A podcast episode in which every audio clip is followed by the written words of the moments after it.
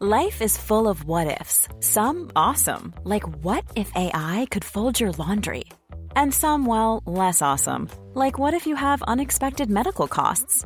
United Healthcare can help get you covered with Health Protector Guard fixed indemnity insurance plans. They supplement your primary plan to help you manage out-of-pocket costs. No deductibles, no enrollment periods, and especially no more what-ifs. Visit UH1.com to find the Health Protector Guard plan for you.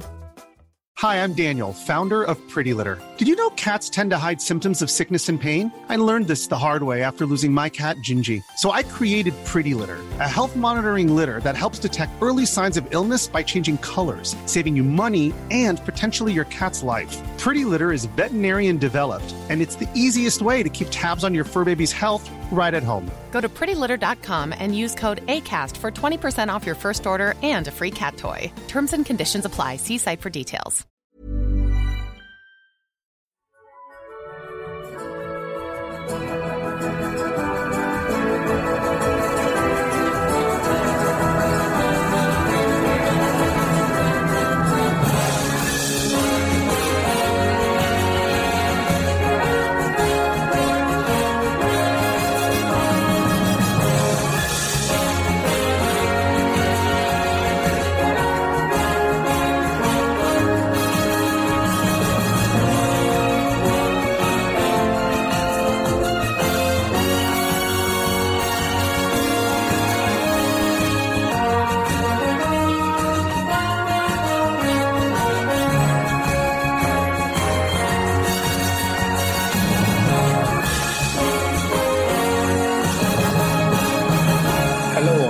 Welcome to the first ever episode of Deuce Bags, a podcast dedicated exclusively to the sport of tennis.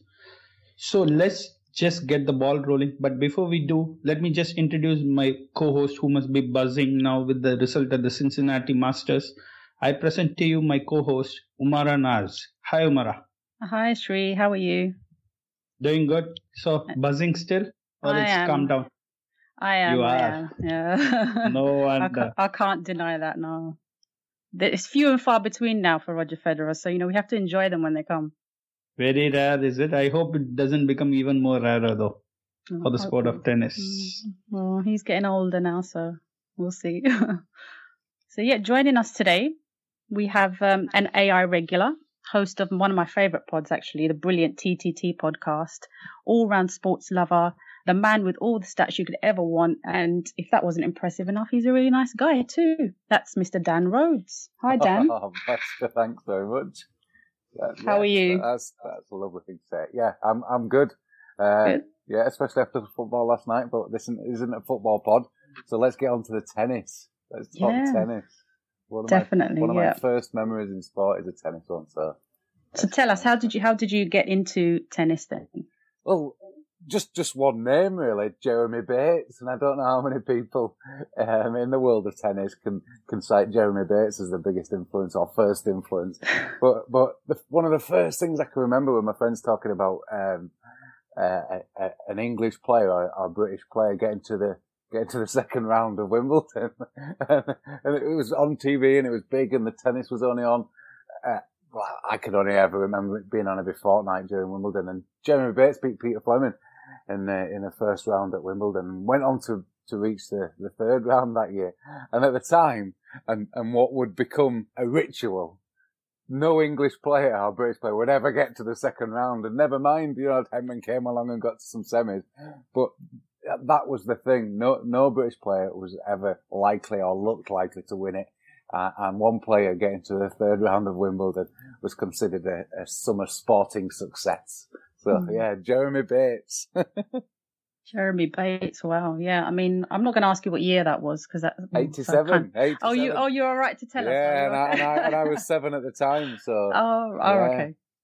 And I ended up going down to the local courts as well the year after. Got my first racket, which was a Donnet.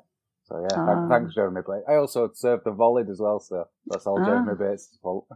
Right, okay, I thought you were going to say Becker or Edberg or some big, huge name like that, but no, okay, Jeremy Bates is good. I learned to love Becker at the time, and McEnroe, obviously. Yeah. McEnroe was the biggest character when you started to follow tennis, but no, it was definitely Jeremy Bates. Right. Okay. What was yours? All right. Sure. Mine. My earliest memories were obviously Wimbledon as well. You know, like you said, they were the sort of the only tournaments that were on TV at the time. And yeah, I mean, I think I remember being a huge Boris Becker fan, and I would get really upset when he lost to Edberg. He lost a couple of finals to him, didn't he? But yeah, I remember watching that. It was always on in my house. My parents always used to have sort of the big sporting events like the World Cups or the Wimbledons and things like that. So they were always, on in my house. So I remember those. But yeah, that's how I got into it. And then Steffi Graf at the time. And I remember having a little bit of a rivalry with Gabriella Sabatini. I don't know if anyone remembers her. Yeah, but yeah. They were my early memories of tennis. And then, sort of became interested in it from there, really. What about you, Shree? Well, you have stated two names where I'm just going to go on the other side of the net, literally. So I started watching tennis thanks to my mom. She was interested in the sport of tennis. She was more used to watching the women's singles, though she used to follow Navratilova a lot. So I started actually watching women's tennis first, but during one of those breaks, they were showing highlights, and that was it. I was head over heels. Though I was a young guy, I was head over heels over Stefan Edberg. The ease of play in his game was something else. It was a sight to behold for me personally. So Stefan Edberg, one of the best volleys I've ever seen. Yeah, really. Yeah. It's like the ball would make its way to the racket rather than him taking the racket to the ball. He knew he just had to just touch the ball, and that was the grace of his touch was what attracted me to Stefan Edberg. So that was it. Stefan Edberg all the way till date. It's only Stefan Edberg. That he's my sole influence in tennis. Even these days, even with the current generation that we're definitely. I haven't seen anyone as good as him in what he did. Oh, that's a statement. We'll get on to that later. It's funny for me actually, because I was a Boris Becker fan, and now the tables have turned because Boris Becker is now Novak Djokovic's coach, and then Stefan Edberg, who regularly used to break my heart as a youngster, is now Federer's coach, who I'm a massive fan of. So how the tables turn, hey? All the more reason for me now then. You never know quite how it's going to turn out, that's what I mean. Yep. So Dan, since you have already started about how you started following tennis and you named Jeremy Bates, is he your all-time favorite player, or is there someone else? Absolutely not. No. If you're a fan of tennis, you're not a fan of Jeremy Bates. I'd be concerned if you did say that. No offense to Jeremy Bates, but there are greater players. my favorite has been Andy Murray, especially. It was. I had a conversation with one of my best friends about Murray when he won the Junior US Open back in 2002, I think it was, or something. And we've just followed him since then. It was nice to have a British player come through the youth rankings and be so good. And so many people were talking about him in the same breath as they were talking about Nadal, although Nadal started his professional career a little bit earlier. So I followed Murray throughout his career and been a massive fan throughout. Novak is my other favourite player, and I think he's the best tennis player of all time. Don't even think there's an argument about it. When I was younger, it was Agassi and Ivanisevic. I used to love Ivanisevic trying to beat Sampras, and Agassi trying to beat Sampras at Wimbledon, and rarely did. But I like a bit of a maverick in tennis. So we'll come on to Nick Kyrgios there. Who are you off? You've said Edberg, and you've said Federer. You'd want to tell us why even more. Edberg, and I've not stated my other favorite. I didn't want to say it in the opening segment. So it's Edberg, and since I already told I got into women's tennis first, it was Monica Seles for me. Just the decibel levels got me attracted, if not anything else initially. It was just someone who was very different, who I could listen to playing tennis rather than watch, literally. That was the case with Seles. But she was wonderful coming back as well. She showed amazing character coming back from the accident. Actually, I stopped following tennis for a while after the accident happened on the court. It's not fair to call it an accident, actually. But still, so I was so upset that I stopped watching tennis for a while. And then when the internet was very rare then here, so it was all newspaper. And when I first read the news that she's actually going to try and make an attempt to come back to the sport of tennis. I was like, nothing like it. So let me get, there was this lull in between where I didn't follow tennis. And once she came back, I was again full time into tennis. So it's been Seles and Edberg and now Federer.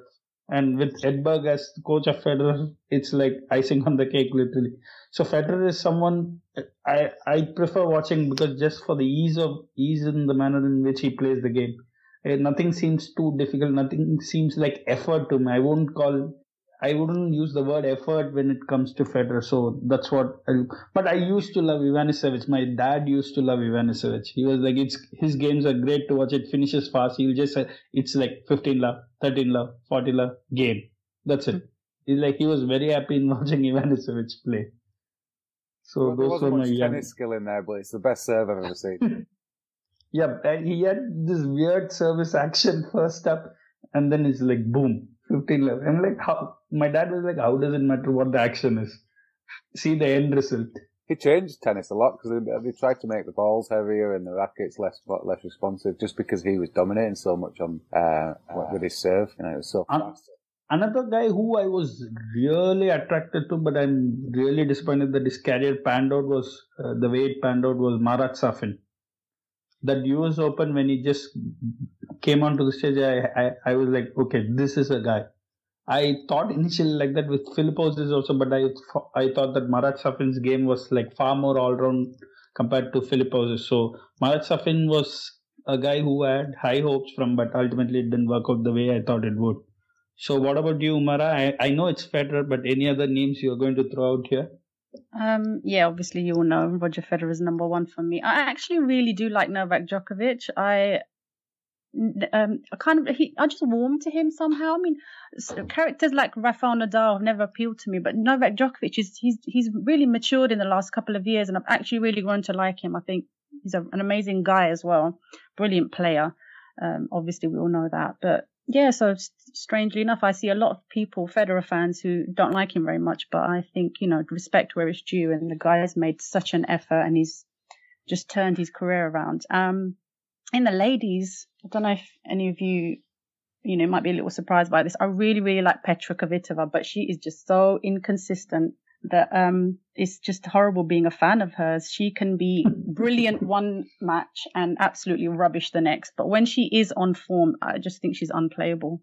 The Wimbledon final last year was an amazing match to watch. But yeah, she's my favorite lady. She's one player who I would downright say, yes, if she's on form, she'll easily beat Serena. I actually think she can. Yeah. She can definitely. Not if Serena's on top of her game. Nobody can. No, I think Kvitova, it's like I said, her game's so high risk, and she plays, you know, hitting the lines and everything. But when she misses bad. She can badly lose a set 6-love and lose the next one 6-love. It's just ridiculous. But when she's on form, I think she's a brilliant player. Just wish she would. I think a high risk game, it means that she's going to have more love six games and love six sets than six love sets, because if it's so high risk. Yeah, she needs to hit the lines, and it's millimeters whether you're hitting the lines all the time. If she could find some kind of balance with it, I think she could be really, really good. But that might just take out the best part of her game. But game management, know when to go for the winner rather than looking to hit a winner every point. I think, you know, against Serena, you can't just.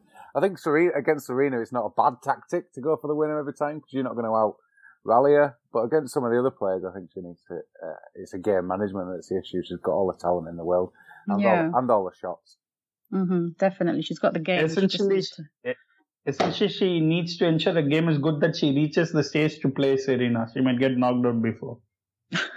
True, exactly. Like I said, she could, you know, when she won Wimbledon the first time in 2011, everyone was saying she's going to dominate tennis and she's going to be the next number one player in the world, and then she just went away for a few months and didn't do anything. Navratilova, in fact, had been talking about her for a year before, from then saying, watch out for Petra Kvitova. Yeah, and you can understand why, but like you all just mentioned, she's just so inconsistent. She cannot keep any form up for any stretch of time to be able to do anything, really. She wins a tournament and then that's it. You know, we don't hear from her for a good few months after that. But yeah, I do really like her. If she could get her act together, she could be a brilliant player. And Dan, except Djokovic, you have done any memorable games we are going to talk? Yeah, I've got a few. One of my, apart from a few Sampras and Agassi ones, one of the first memories was the Graf Novotna final, when Novotna Graf just collapsed. Graf was an absolute massive favourite, huge favourite for this. Had been dominating the women's game for years and years, and then Novotna. She came back 6-1, and then she was up, and then she just, it was so heartbreaking. Horrible to watch, wasn't it? Yeah. It was terrible. And she cried on the royal shoulder. She did. Well, it was sad to watch as well. She came back and won it, didn't she? Didn't she come back and win it? I think she, she did won the doubles. She definitely did. But yeah, the Olympic final that Murray won was a huge one in terms of following Murray. And then the probably the best match I've ever seen was Novak versus Nadal in 2012, the final. It was the five hour 45 minutes. Just an incredible standard of tennis for such a long period of time. Although the 2008 Wimbledon final between Nadal and Federer again was amazing standard, come from start to finish. Federer on top of his game, Nadal just outpowering him at the end, but it was just incredible. Federer should have probably won that one, really. But my most memorable and favourite is the 2012 US Open final that Murray won. I'd been waiting something like 25 years for Britain to win. You know, we had Rzecki pretending to try and win one. Henman came a few semi-finals, but when the first ever Grand Slam was the Murray final when he beat Djokovic. That was amazing. The Wimbledon one was obviously fantastic, but just winning that first Grand Slam was huge for me. So, Umara, what about you? He's named a few of yours, I suppose. He's named a few of mine as well. Yeah, no, I had the Australian Open final, Djokovic and Zolty, what was that, 2012? Yeah, 2012. And yeah, it was just ridiculous. I remember sitting there on my backside for literally the whole 6 hours and not moving. And I think I had something to do that day. And I was like, when is this match going to finish? And it was just you could see on their faces, they were spent, their legs had gone, but just how they were carrying on was insane. It was just an amazing, amazing final to watch. So yeah, that's one of my memorable. I obviously do have to have a Federer favorite as well, because then it just wouldn't be me without it. I've picked and Dan might not like these, but anyway, I've picked the French Open semi-final of 2011 when Djokovic was on the 43-match unbeaten streak, and I had no hope. I thought, oh no, Federer's not going to win this, but he did. He came back and he won, and he ended that streak. And the drama in that match was brilliant as well. I mean, the crowd were just so behind Federer, and it was. They really wanted him to win, and you could tell by Novak's face that he was getting a bit upset, I think, at the crowd's reaction to, you know, all of Federer's winners, and whenever he would miss a shot, the crowd would, you know, really cheer. So yeah, I think that got under his skin a bit. And then there was all the drama of if it had gone to a fifth set, that they wouldn't have played, they would have had to stop and play the next day. But yeah, Federer finished it in 4, and I remember screaming in my house at the time. So that's definitely one of my memorable matches. That's a good shout for one of Federer's best as well. That's one of his best performances, because Djokovic was on fire that season. He was. And like I said, I wasn't really expecting a win, but then to come out to win it as well was just brilliant for him and for his fans. So if I could talk about the same topic. Funnily enough, Dan mentioned it because the first ever final I ever watched, since I already told you, right? I started watching women's tennis first, was the Yana Novotna Steffi Graf final. So my mom was supporting Steffi Graf, and I had no idea who both of them were then. So I was like, I don't know. But the way the match unfolded, though it was one of my earliest memories in tennis, I still remember it. That is one of the games. Another one of the games, though I won't call it memorable, but it was so unexpected, was the final, I think, 96, right? Richard Krajicek and Malivai Washington. It was I love it. Go on. just two unknown names playing in the final of Wimbledon. Just imagine. It's something unimaginable for me, at least. Wimbledon isn't associated with such names. But I still remember Sampras got knocked out really early, I think second round or something. And it was like if you had to literally have a random draw for the finals of the Wimbledon, these are the kind of two names you would draw. And Richard Krajicek, everyone will now remember. Who beat Sampras that year? Was that when Federer burst on the scene, or was that later on? No, that was 2001, I think. Yeah. 2002. Yeah. Did Krajicek beat Sampras then? Because I can't remember Sampras losing. Yeah, he got knocked out in the second or the third round, I think.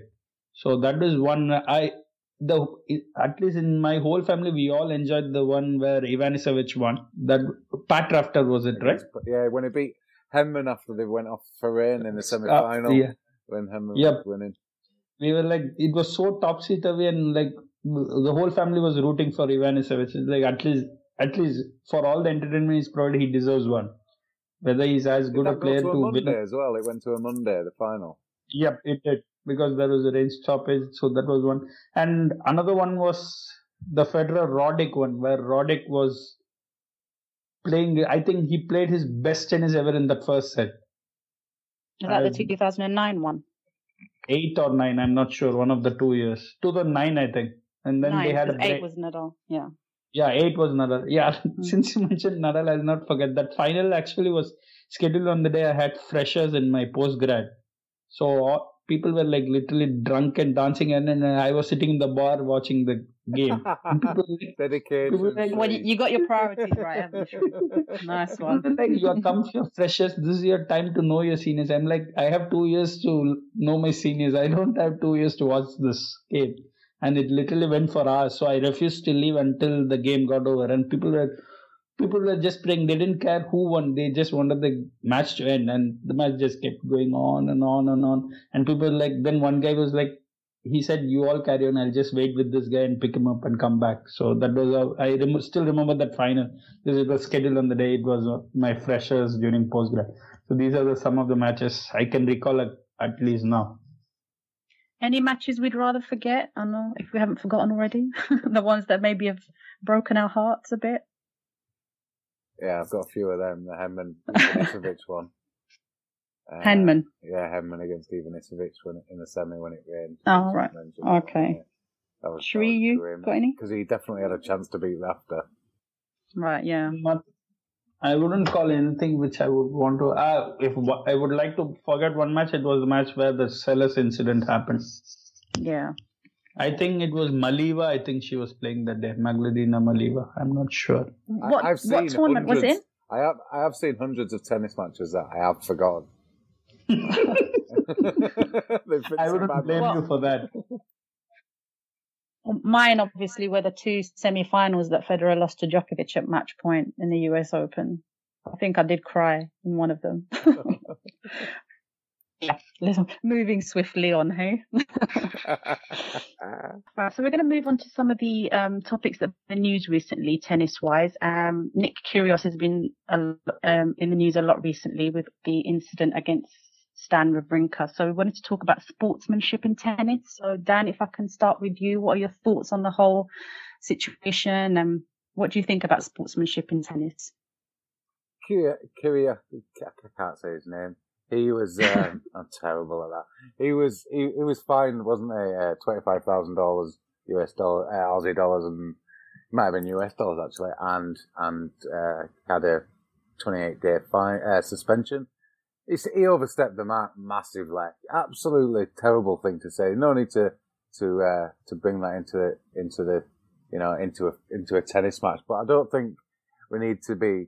All the moralising that goes on with him is terrible as well. Some of the Australian tennis legends, some of the things they said about him after Wimbledon was horrific.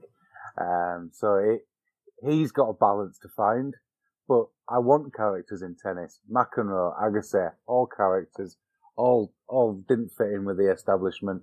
And I want people like that. So I want people to challenge the boundaries, but he needs to find out what they are, and soon, or else he's not going to last very long.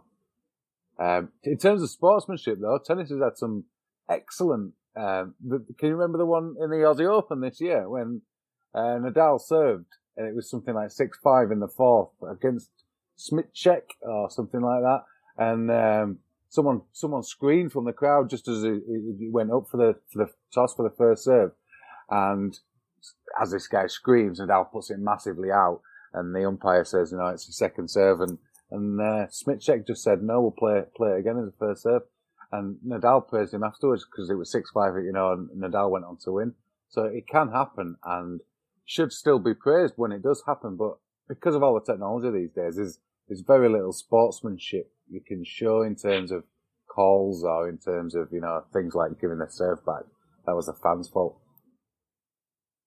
I think you'll see in the French Open when, you know, when they see, because they don't use Hawkeye there, and they look at the mark on the line, so you see them sort of, you know, they rub it out. I mean, I know that the umpire can come down and have a quick look at that anyway, but it's, you know, it's nice to save the umpire the time and, you know, just, yeah, that was in and that's fine. So things like that are quite nice as well. So on touching on this Nick Kyrgios incident, I think we all agree that it was way out of line, and it was also unfortunate it happened with one of the really good guys in sport, at least whom I really think is a good guy in Stan Wawrinka. I've seen him live a couple of times now in recent years.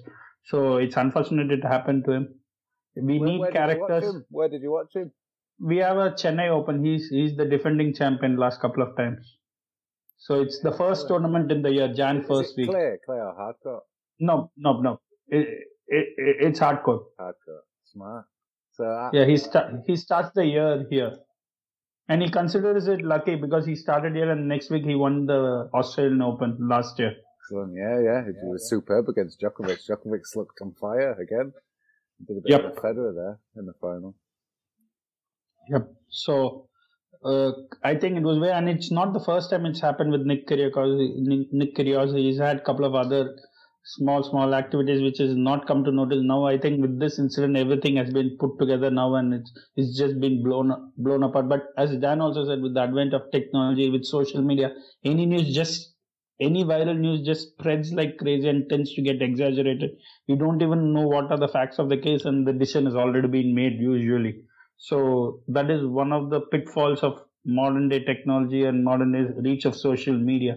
So, but in this case, at least it stepped way beyond this line. I think the punishment was fun. There are certain things you say on court and certain things you don't, and it was very clear. Sledging is on Australians, at least the cricket team is known for that. But this is a one-on-one sport. This is not a team sport we are talking, and we are talking about the personal aspects of a player, which is, I personally think, is not warranted at all on the court. Dan? Exactly. Well, it's a personal. It's when it becomes really personal, especially like it did in that case, because these guys share locker rooms. They don't have their own locker room each. You know, they share the locker rooms. They sometimes share their travel. Sometimes share their eating space pre and post tournaments or pre and post match.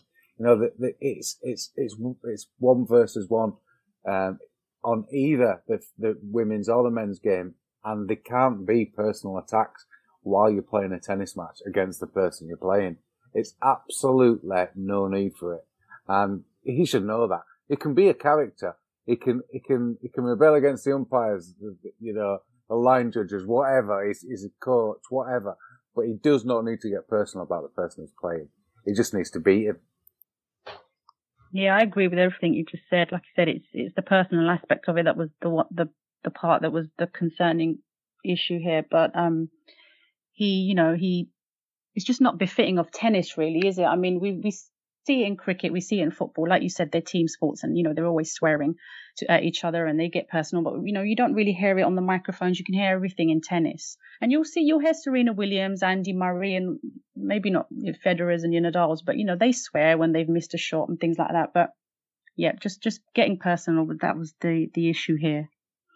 Well, swearing's always got to. It's always about the context in it, and the swearing at the frustration of missing a shot. He's not swearing at his opponent. Yeah, that's right. Yeah, and you can teach.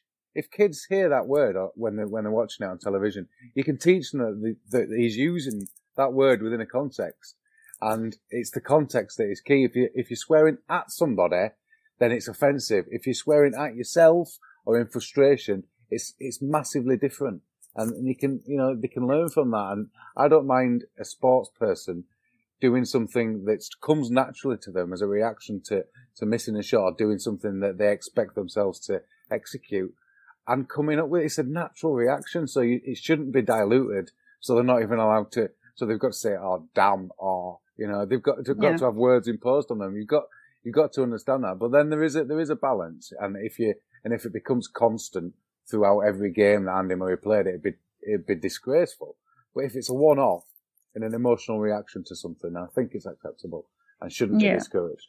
The swearing, like you said, is heat of the moment. But the thing with the Kyrgios situation was that he thought about that, and you know that was the worrying part. He did it on purpose. He'd actually thought about it, and he thought, well, I'm going to say this now, and he'd picked his moment to say it when everything was quiet and you know everyone could hear him. So you know there's kind of a little bit nasty streak to him then, which is not nice to see. Like you said, you can't explain that to children. Well, you can, but then, you know, they'll look at it in a different way and they'll wonder, well, if he's doing it, maybe it's okay for me to do it. So it's difficult to like you said, explain that to any youngsters watching. Also, let's not forget the influence of crowd, at least in the sport of tennis. They massively turn against you if they think you're up to something nasty. Well, he was booed off. Yeah, it's very common in the sport. They expect certain standards. Like French Open is notoriously known for this.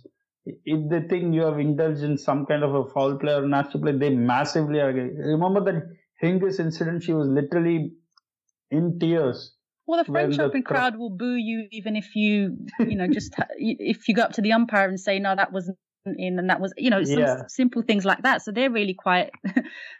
They're not very really tolerant of those things anyway, yeah. So, you know, it doesn't have to be anything nasty there. It can just be a player having a little moan at the umpire about a ball that might have been out. But that's what I'm saying. The sport as it is known for fair play. The crowds expected, the audience expected, the commentators were also expecting. So this was like way out of blue in terms of nastiness. But it's just high standard as well in tennis, isn't it? It's higher than maybe other sports. You know, you've got... Indeed. It just doesn't happen there. These things don't happen there. So if we could just move on from one controversy to the other, at least on the ladies' side, we had this controversy of Caroline Wozniacki complaining that she was forced to play in the Rogers Cup without sufficient. Hey, I'm Ryan Reynolds. Recently, I asked Mint Mobile's legal team if big wireless companies are allowed to raise prices due to inflation. They said yes. And then when I asked if raising prices technically violates those onerous two-year contracts, they said, what the f*** are you talking about, you insane Hollywood ass So to recap, we're cutting the price of Mint Unlimited from $30 a month to just $15 a month. Give it a try at mintmobile.com/switch. $45 up front for 3 months plus taxes and fees. Promo rate for new customers for limited time. Unlimited more than 40 gigabytes per month. Slows full terms at mintmobile.com. Hiring for your small business? If you're not looking for professionals on LinkedIn, you're looking in the wrong place. That's like looking for your car keys in a fish tank. LinkedIn helps you hire professionals you can't find anywhere else, even those who aren't actively searching for a new job but might be open to the perfect role. In a given month, over 70% of LinkedIn users don't even visit other leading job sites. So start looking in the right place. With LinkedIn, you can hire professionals like a professional. Post your free job on linkedin.com/achieve today. Hey there, it's Michelle Norris. I'm host of a podcast called Your Mama's Kitchen. When I travel, I'm usually looking for a way to find a taste of home when I'm not at home. And one of the things I love to do when I am at home is entertain. And Airbnb allows me to do that. When I was in California recently, I rented a house that had a great kitchen. And when we were sitting around the table, we're all thinking, we're in someone else's house. Someone could be in all of our homes as well. If you have a home, but you're not always at home, you have an Airbnb. Your home might be worth more than you think. Find out how much at airbnb.com/host. In practice. So Dan, what's your take on it? You have heard about this issue. Do you have an opinion? What are your opening comments on this?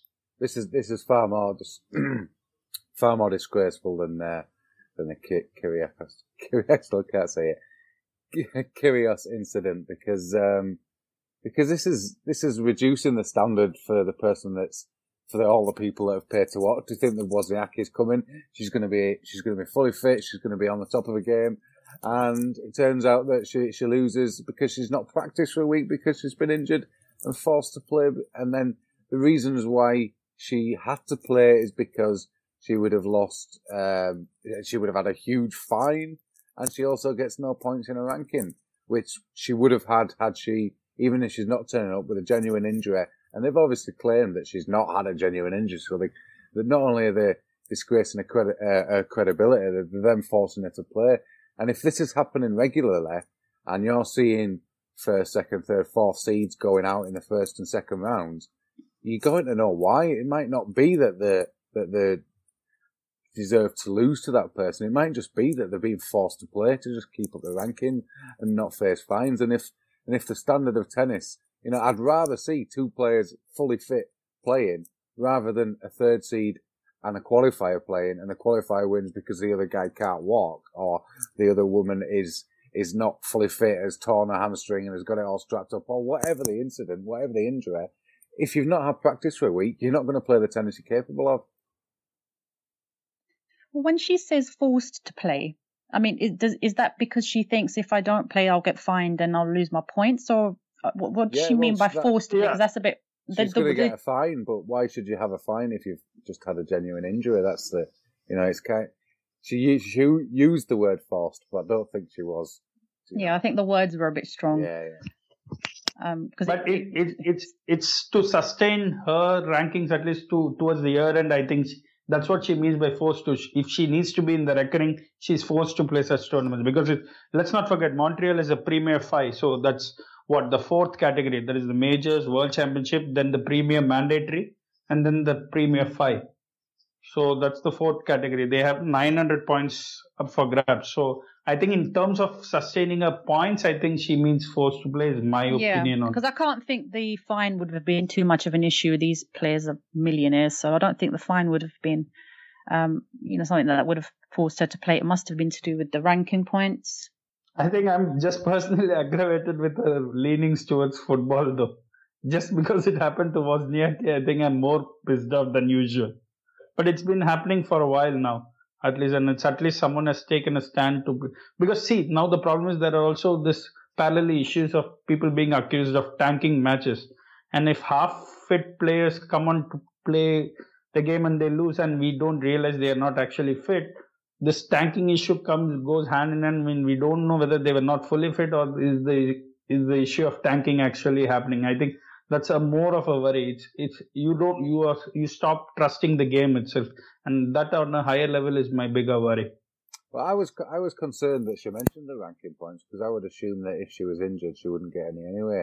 So I'm thinking that if you've got a genuine injury, then you get to keep a percentage of the ranking points that you managed to get in that tournament the last time you played it, and it's rolled over to your next season because it's done on a rolling basis, isn't it, the rankings? So I was a little bit shocked that she mentioned rankings, so there must be a reason for that. Or she's just moaning and it's not a huge money fine.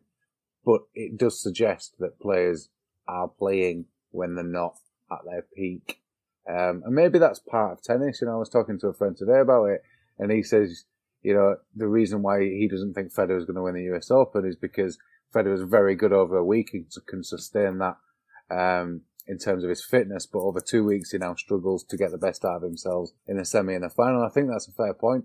Part of tennis is, you know, Murray recently beat Djokovic, and Djokovic had had treatment in the semi-final quite heavily over the semi. Djokovic managed to get through, but he clearly wasn't fit. And then he comes and turns up against Murray in the final, who is fit. And then, so is it just a battle of fitness? Is it a battle of who's the strongest? And Nadal was clearly famous for that.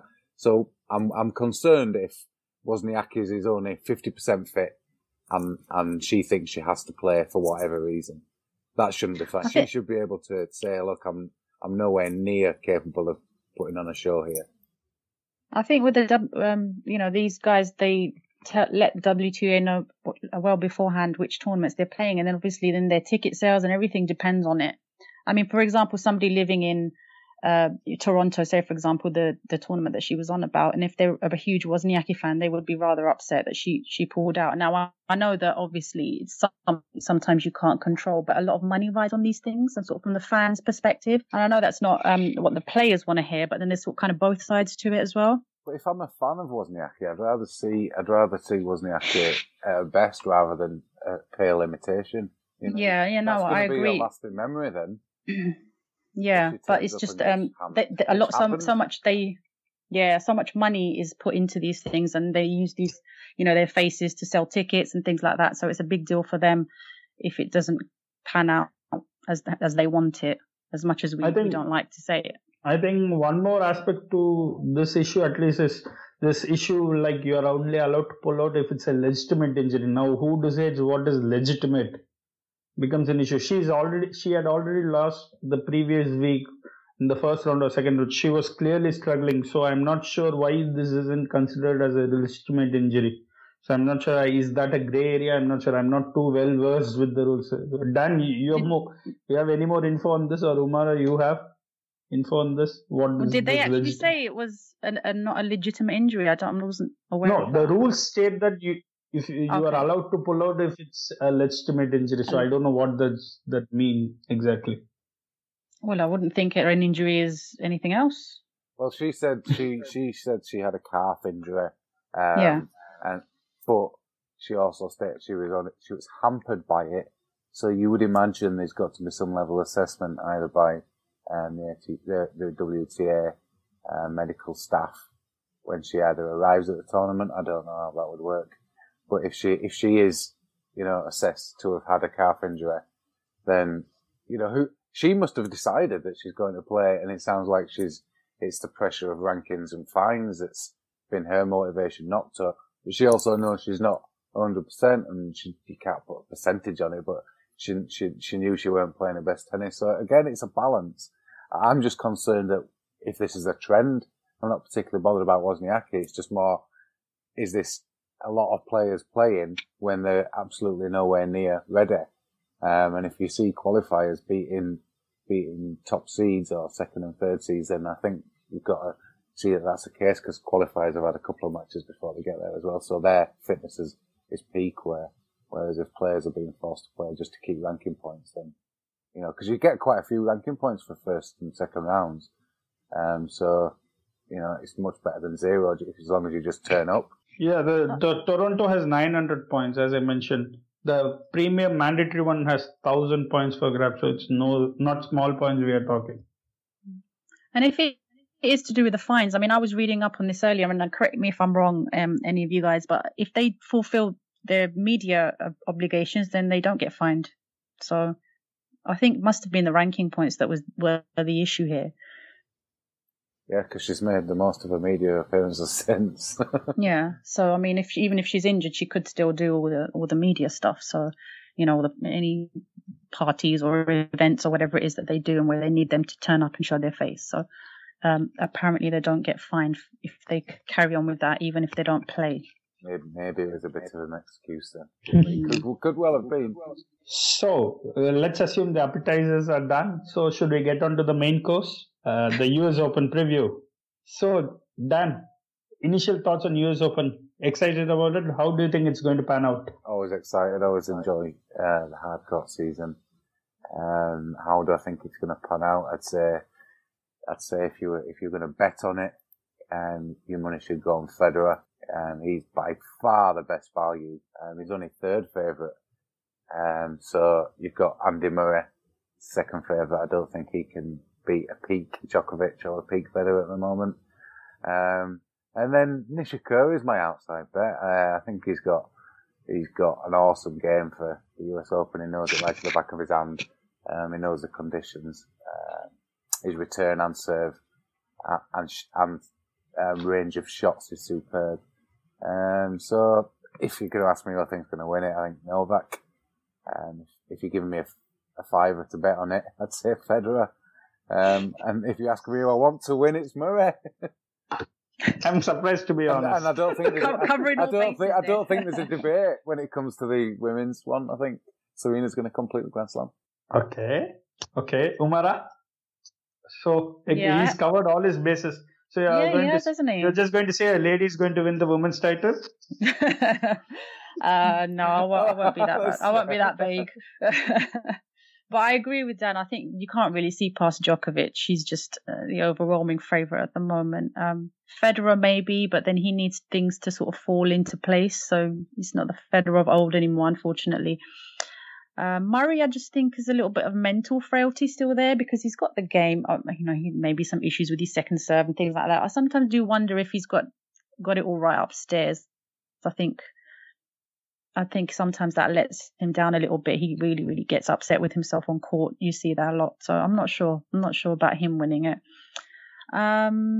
In the women, you can't argue with Serena Williams. I'd love somebody else. I do like Serena Williams, but it's getting a bit boring now. I would love somebody else to win it.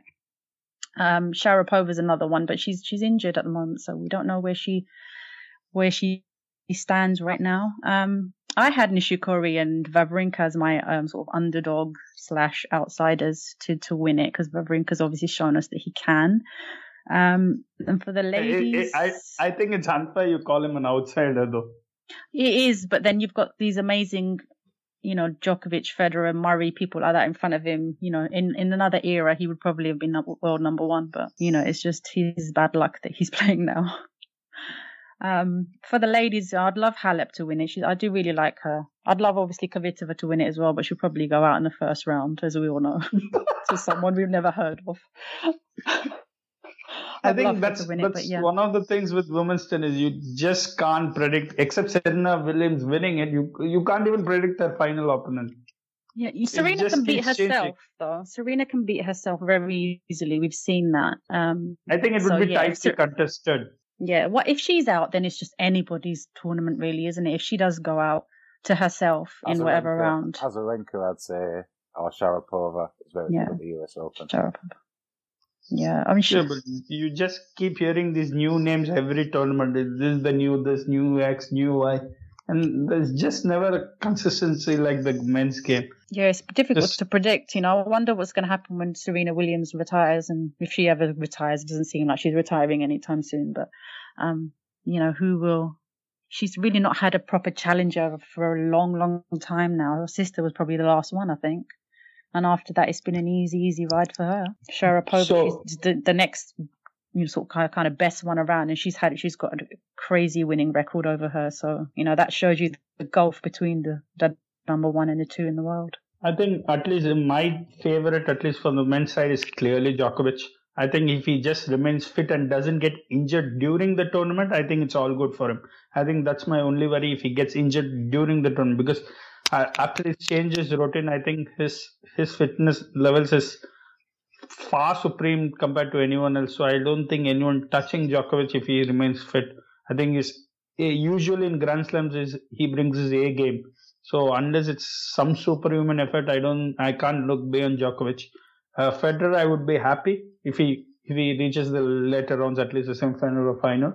But I'm just tipping Djokovic. And women's side, as I already told, I have no names other than Serena Williams to give, because I'm not sure who's going to turn up. But if I want to name a really rank outsider who has literally no chance of winning, but whom I think if he brings his A game over all the rounds, which I've never seen happen, is someone by the name of Milos Raonic. He's a Canadian. Superb serve. Awesome serve. Yeah. But I've never seen him sustain over multiple rounds. But this is a surface which really suits him. He's very accustomed to the conditions. So if he brings his A game over all rounds, I think he could cause an upset or two and go into the second half of the tournament. So that's the rank outsider I'm going to name. So we have not talked. Actually, it's a bit sad. Actually, we have not talked about Rafael Nadal at all. I was just going to say the same thing. I was just thinking the same. It's a bit sad, actually, irrespective of whom you support, whom you root for. It's a bit sad that when we are talking about so many names, we don't talk about Rafael Nadal. So, Dan, Rafael Nadal, what's happened to him this year? Is it just sheer wear and tear over all these years which is catching up? Or in the last 2.5 years, we've not seen really the same Rafael Nadal. Occasionally at the French, but not to the level that he's been over the time that I've watched him play. He's got the highest level of endurance I've ever seen in a tennis player. Maybe Djokovic sometimes edges him, but I think over a long period, he's a level of endurance, as he shows on clay every time he plays on it virtually, is phenomenal. His forehand, the whipped forehand, the amount of spin he puts on the ball is something, you rarely see in tennis. The amount of whip he gets on that forehand is incredible. So what's happened? I just think it's injuries. I don't think he's had a variety of injuries, haven't he? And I don't think he's ever got back to what now looks to be his peak. What was his peak fitness when he was really dominating the game between 2008 and 2010?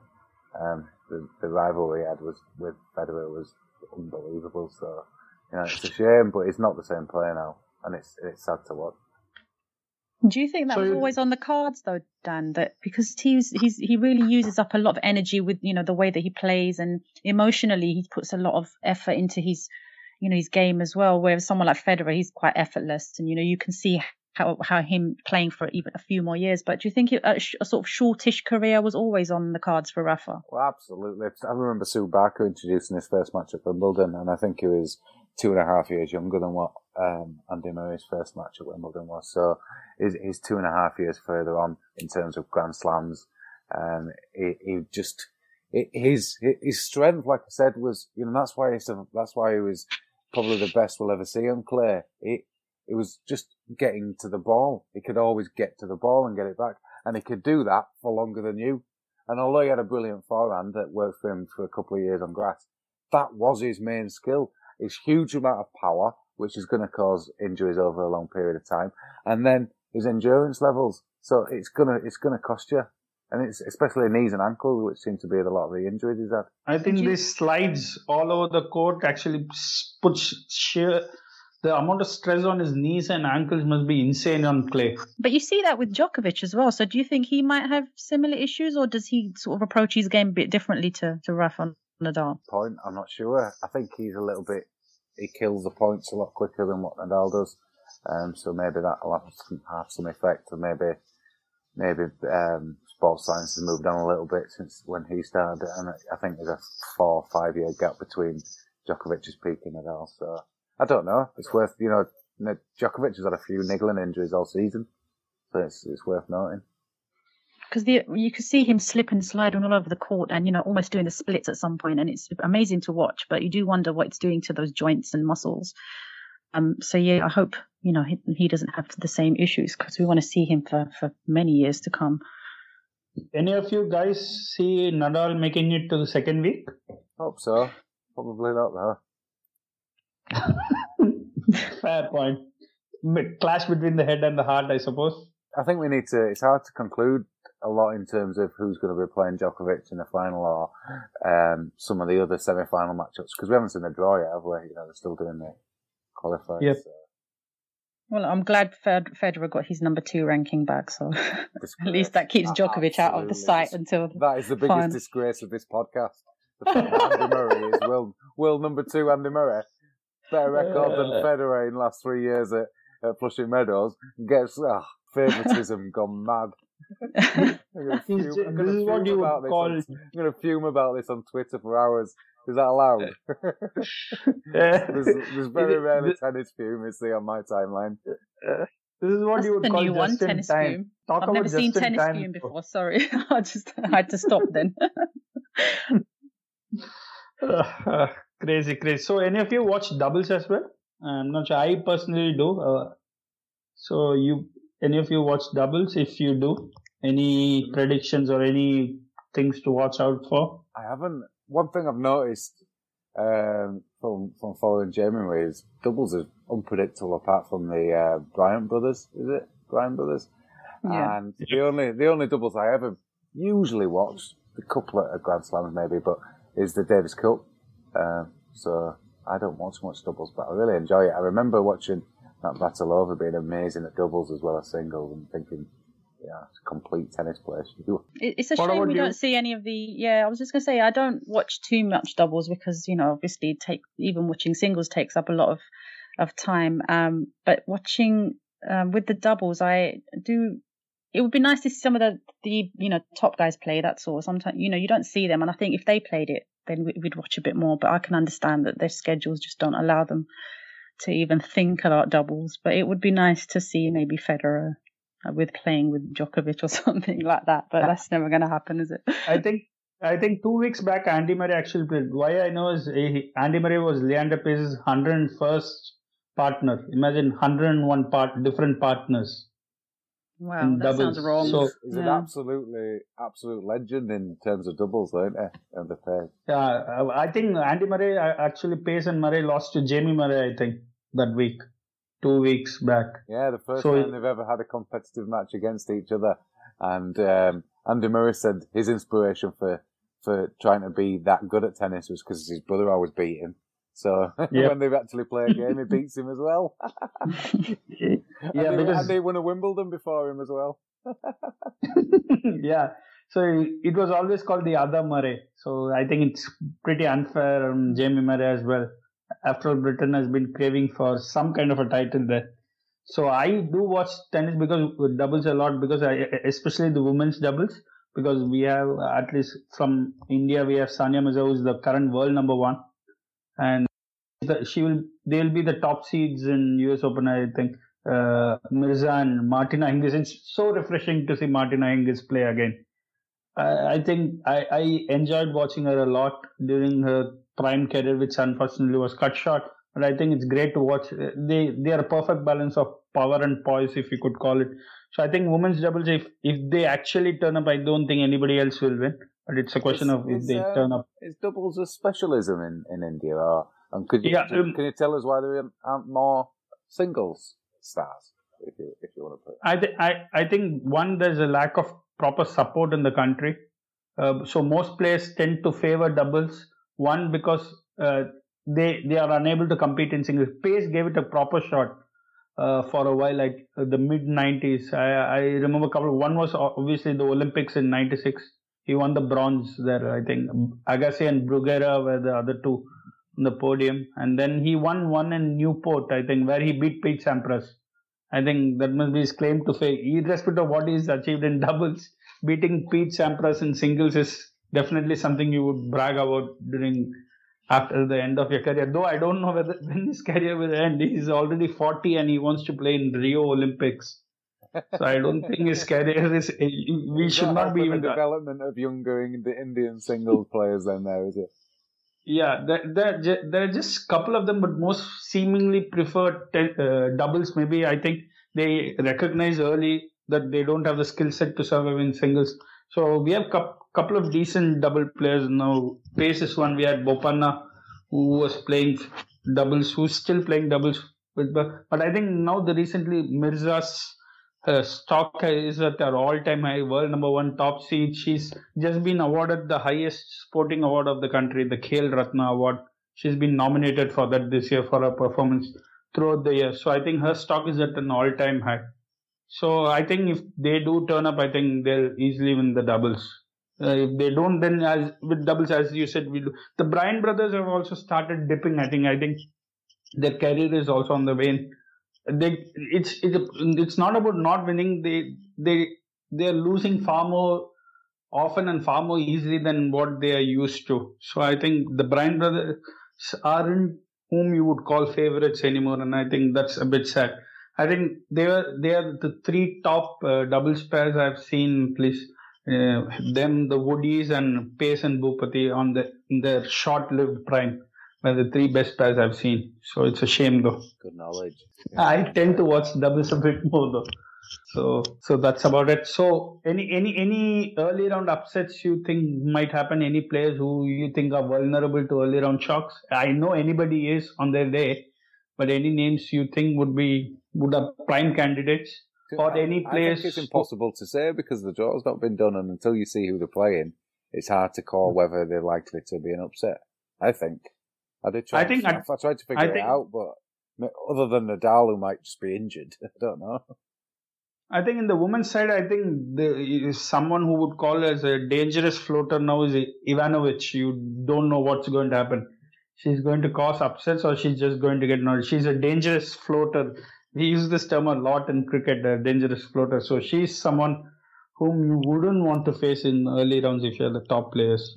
She's just making a comeback, but with her, you don't know as usual. It's a bit like Kvitova, as we talked before. You don't know what you're going to get from her. Umara, any names? Like Dan said, it's a bit difficult. With Ivanovic, she's seeded 7, so I think she probably won't meet any of the top players later on. But it's difficult to say, really. I mean, in the women, anything's possible. Serena could go out in the first round. You never know on her day. It's happened before. Unlikely, but it's just that unpredictable. So no, not really any big shocks. Sharapova, like we said, if she does come, I mean, she's scheduled to play in the US Open. We haven't heard anything different, but she was injured last week, so she's another one that could be upset. But she does tend to sort of turn it around when the big tournaments come come around. But yeah, I think pretty much looking at your top guys getting in the getting where they should be. I'd love to see Azarenka do well because she's number 20 at the moment, which is ridiculous. And she was injured last year, so she needs to work her way back up. So she could meet somebody early on, which would be an interesting first couple of rounds there. And I want to see what happens to Wozniacki after all this huge noise. It's forcing it to play at Flushing Meadows there. This 2,000 points now we are talking about, let alone 900, which was what Toronto was worth. We are talking 2,000. I'd love her to win. I'd love her to do well. She's a Liverpool fan, so there you go. Yeah, loyalty is in its proper place. Yeah, but to be honest, she hasn't really got the game, I don't think, to win a Grand Slam. Not to beat those top girls anyway. She certainly hasn't got the mentality. But she's worked a huge lot on her fitness, though. She's taken to running marathons and all. I don't think her fitness endurance was ever an issue. I think it's just sometimes her range of shots. No, she doesn't really get much power on it. She's talked about how running has actually helped her clear up mentally and in terms of fatigue levels, mental fatigue. She attributes more physical fitness helping her mental fatigue levels also. But as you said, her all-round game isn't that much in-depth to get to the later rounds, I think. She had that quite a long, over a year, where she was world number one and didn't really win. She won Masters, the 1,000 events, but not any Grand Slams. And that's horrible tag of being the slamless number one. That's been a common theme in women's tennis, though. A lot of players rising to number one without actually winning majors. Been happening over the last few years. We're going to do a massive in-depth review of the US Open once it's finished. Sure, only if Federer wins. Yeah, you can't back out now. We want a Federer Djokovic final. Otherwise, you can just come in every 1 minute and say, I'm still sad, I'm still seething, I'm still curious. And do that every 1 minute. I'll have loads of stats for you, don't you worry. Oh yeah, I definitely look forward to that. Then our duties are very much lesser now than Umara. We can say, so we present our guest Dan. Okay, thank you, bye. We won't have to say anything. Yeah, we'll just leave him to it for an hour. It will be perfect, like Djokovic. He can just keep going. Dan, how much ever you want, Dan can supply you the numbers, can supply you the. So that's going to be great. So Dan, before we close, any particular plugs you want to put in here? Since it's our first show, anything tennis related or non-tennis related, anything? Well, we're gonna have the cricket info podcast, which we're recording tomorrow night, and for anyone wants to listen. And is it a celebration part? Well, kind of, but we lost the last test, so we'll see. And there's the Aussie on there, Alex from AI, so he'll be on. Dead rubber. Exactly. Yeah. And hopefully a TTT Tactics podcast soon. Within the next week or so, that should be good. Can't wait for that. Love those. Umara, anything to plug? I'm not going to plug anything AI because you all do that anyway. So I'll just Dan's not going to like this one, but I'll do it anyway. RogerFedererFans.com. I write for them sometimes. So a really good website if you're a Federer fan. If you're a Djokovic or a Nadal fan, can't help you there. Sorry. You need an auto reader. You can speak to Dan on Twitter. And what is it? Analyze Sports? Analyze Sports. I'll direct you there. Not if you're a Federer fan. I'll decline the request. Don't make me block you, Dan. So nothing much to plug. I think the only thing I would plug is the Writer Show. They have a special fantasy football show every week, covering each week of the fantasy football show. So if any of you are fans of it, do give it a listen. So that's it, Admin. Hope you enjoyed it as much as we did on the show. Thank you and keep listening.